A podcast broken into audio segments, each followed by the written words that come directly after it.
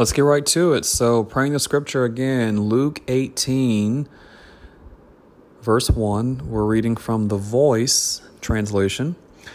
He told them, he being Yeshua, a parable, urging them to keep praying and never grow discouraged. So, remember the theme for praying the scripture this time around is about weariness and discouragement. So, we want to remember that we are the prevailing people of God and remember an important name that he's Yahweh Nisi. He is the God of banners. And one thing that is important about banners is if you understand not even just um, modern armies, but armies of ancient history, and not even so far back as like biblical times, but during biblical times and even after biblical times, what armies would do is whenever they took ground, even like as far back as the 30s and 40s, 1930s and 40s, 50s, they would go and put their flag on that territory to denote we have conquered this land. Now, different groups do different things. So you might have had some armies, and when I say armies, it doesn't necessarily mean what our modern understanding of armies is, like armed forces. Um, so, Navy or Marines or um, the uh, task force or the Army or the National Guard, the Air Force. It could be any army. So, um, like the the First Nations individuals here in the United States of America, they had armies. Um, the West Africans, before they were, many of them were conquered and brought over to the United States of America, into England, and into Central America, and other places as well. They had armies, and Africa still has armies. Again, not the type of armies that we're thinking about, like national defense, but those types of armies. So they might take some of them, you know, body parts. Um, some of them might take other things or items as souvenirs. And just like modern armies, you know, have those pins, P I N, or badges to signify and denote that they have this honor, they've accomplished this task, they've gone through this training, or they've been on these many missions, or so on and so forth. They've gotten to this level. These ancient armies would have a type of badge, if you will, usually in the form of a headdress, or again, wearing the spoils of those they defeated around their necks, maybe on their arms, around their chests. So maybe some of them wore um, capes, if you will. Uh, again, predominantly it was a headdress. So adding on to like a hat, adding on to that, mm, that was also seen of the demonic too. But we're not talking about the demonic. We're talking about righteousness. And the reason I'm bringing this up is because when I say Yahweh Nisi, that's what we we got to think about with that. It, it's not just that it's a banner that God staked Vav into the ground and said, I am chief. I rule this. I have conquered. I have prevailed.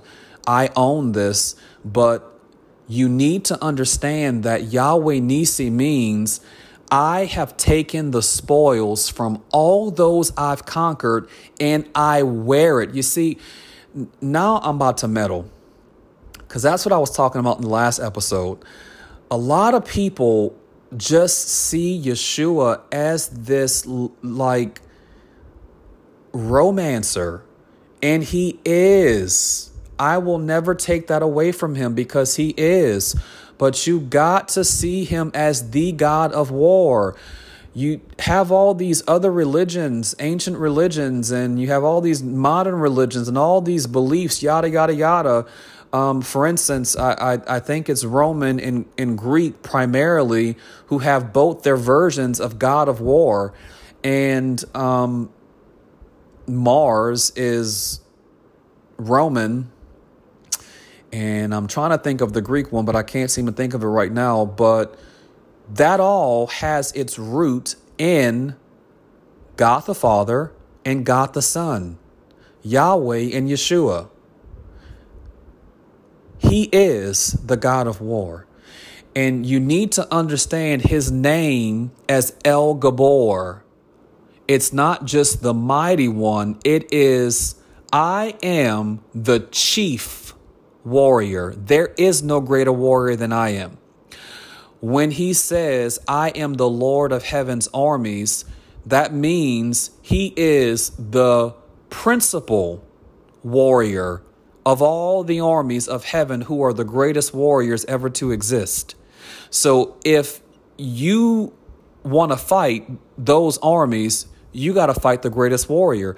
So you take everything I just said and you go back to what I said previously and you understand Yahweh Nisi, I have taken all the spoils from my enemies which are your enemies, from your enemies because they're your enemies. They're my enemies because you belong to me and ain't nobody gonna mess with you. That's a privilege of being a son and daughter of the Most High God.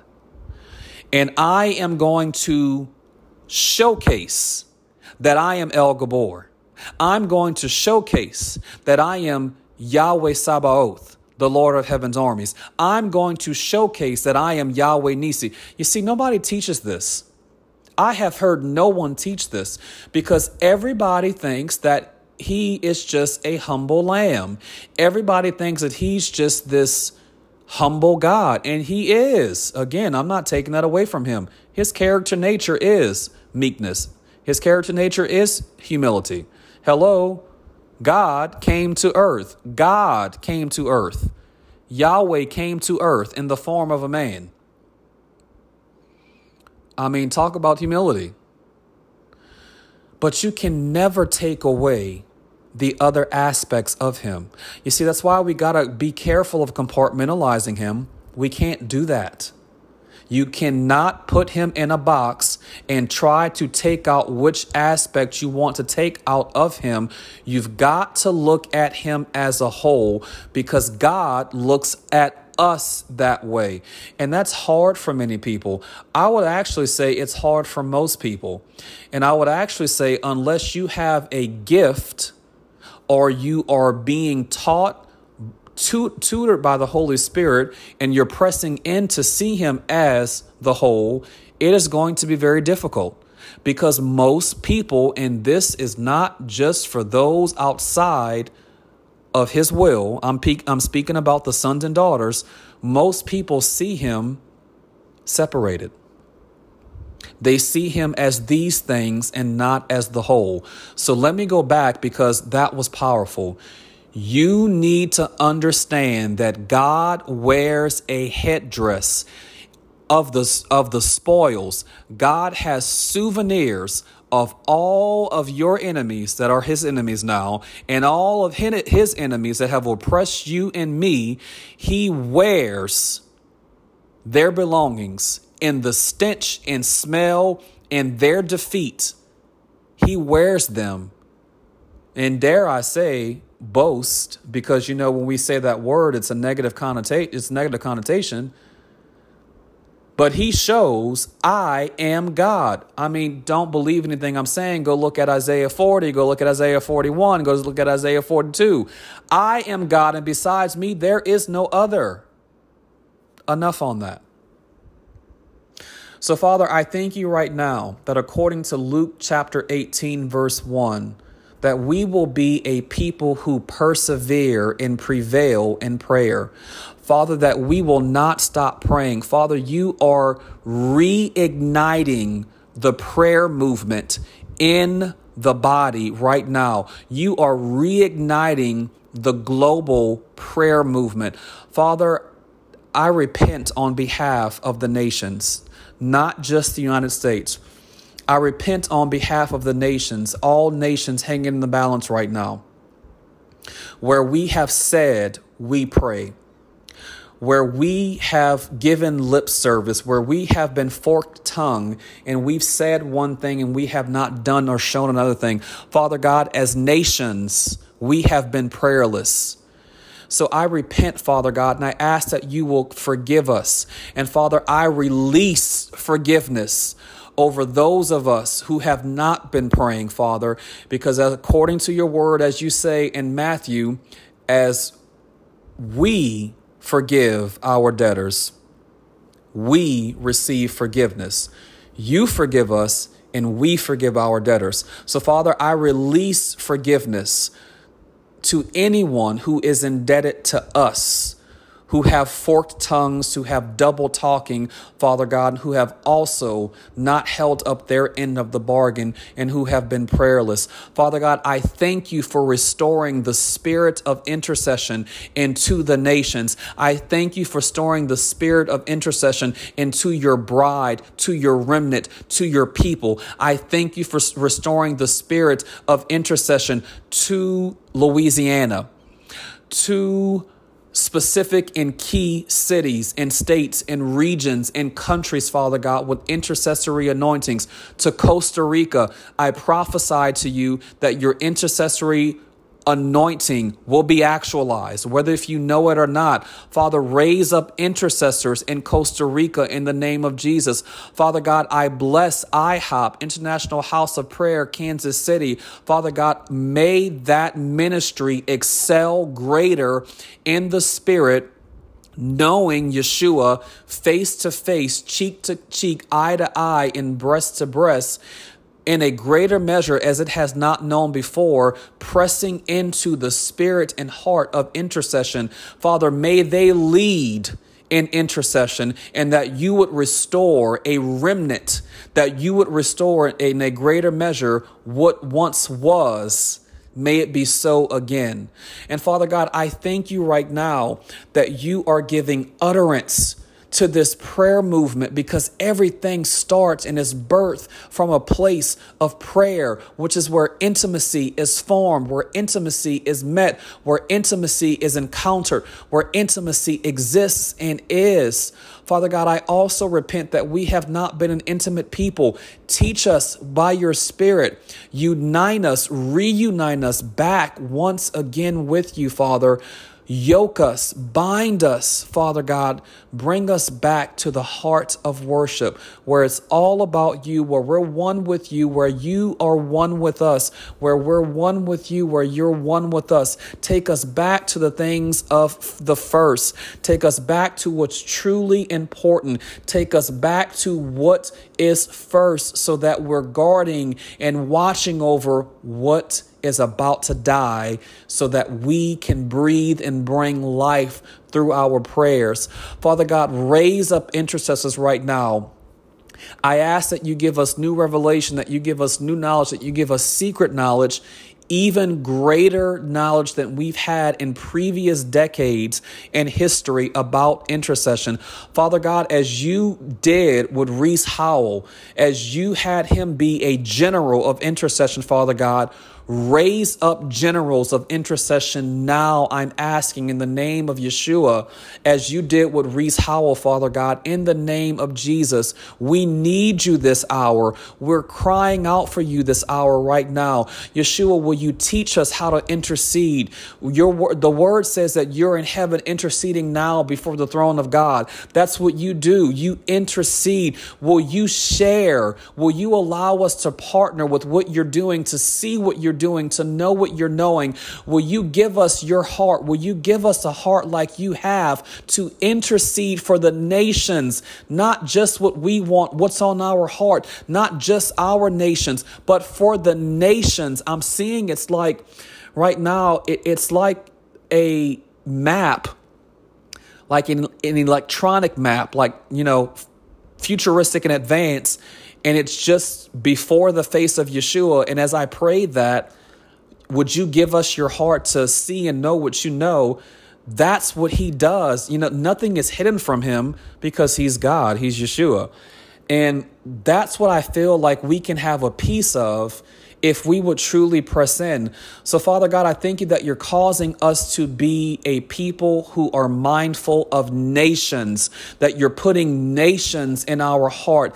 Dispense and release us to the nations, even if it's from our prayer closet, even if it's from our kitchens, from our bathrooms, from our cars, our vehicles, from our jobs, from our computers, from our living rooms, from our bedrooms, wherever we are, you are sending and releasing us, commissioning us to nations through intercession in the name of Jesus. Holy Spirit, Romans 8 says one of your functions is to groan and intercede for us. So I ask right now that you would allow us to partner in your ministry, that you would teach us, Holy Spirit, that you would bridge the gap according to John 14 and John 16, that you would bring revelational knowledge from the throne of Yahweh and from the seat of Yeshua to us here in the earth realm, that you would impart intercession to us, Holy Spirit, that it would be once again restored, that we would truly be the praying, prevailing church, so that we would not grow discouraged, but we would keep praying because prayer changes things. You respond and answer to prayers. Your word says in Mark that when you stand praying, believe that you will have what you pray for. And I tell you the truth, if you have the faith the size of a mustard seed, you can say to this mountain, Be lifted up and throw yourself into the sea. We want faith like that, God. We cry out, Abba, Father, give us faith like that. And it comes from a place of prayer. But Father, we know the principle. Later on, Yeshua, you give us the blueprint. You say the principle is you got to forgive. You got to forgive. If there's unforgiveness hidden in your heart, you cannot pray with faith like that. So that's why I stand in repentance. That's why I stand and I release forgiveness in the United States of America. Because, Father, we are driven and ruled by offense. We are driven and ruled by the spirit of hatred. Father, refuel us with love. Bring back the spirit of harmony. Bring back the spirit of unity. Bring back the spirit of intercession. That's what will bind us greater. We won't see color. We won't see big, tall, or small. We won't see Baptist or charismatic or Catholic or Lutheran. We will see the one true God, Yahweh. Bind us in your law, Father God. Teach us how to forgive. Bind us in your love, Yeshua, and teach us how to forgive. Father, I honor you and I bless you right now, and I thank you that you're calling us to go forward as an army, advancing and prevailing on our faces and knees. I pray you're blessed. I pray you're edified. I pray you are thrust forward to continue praying and never be discouraged.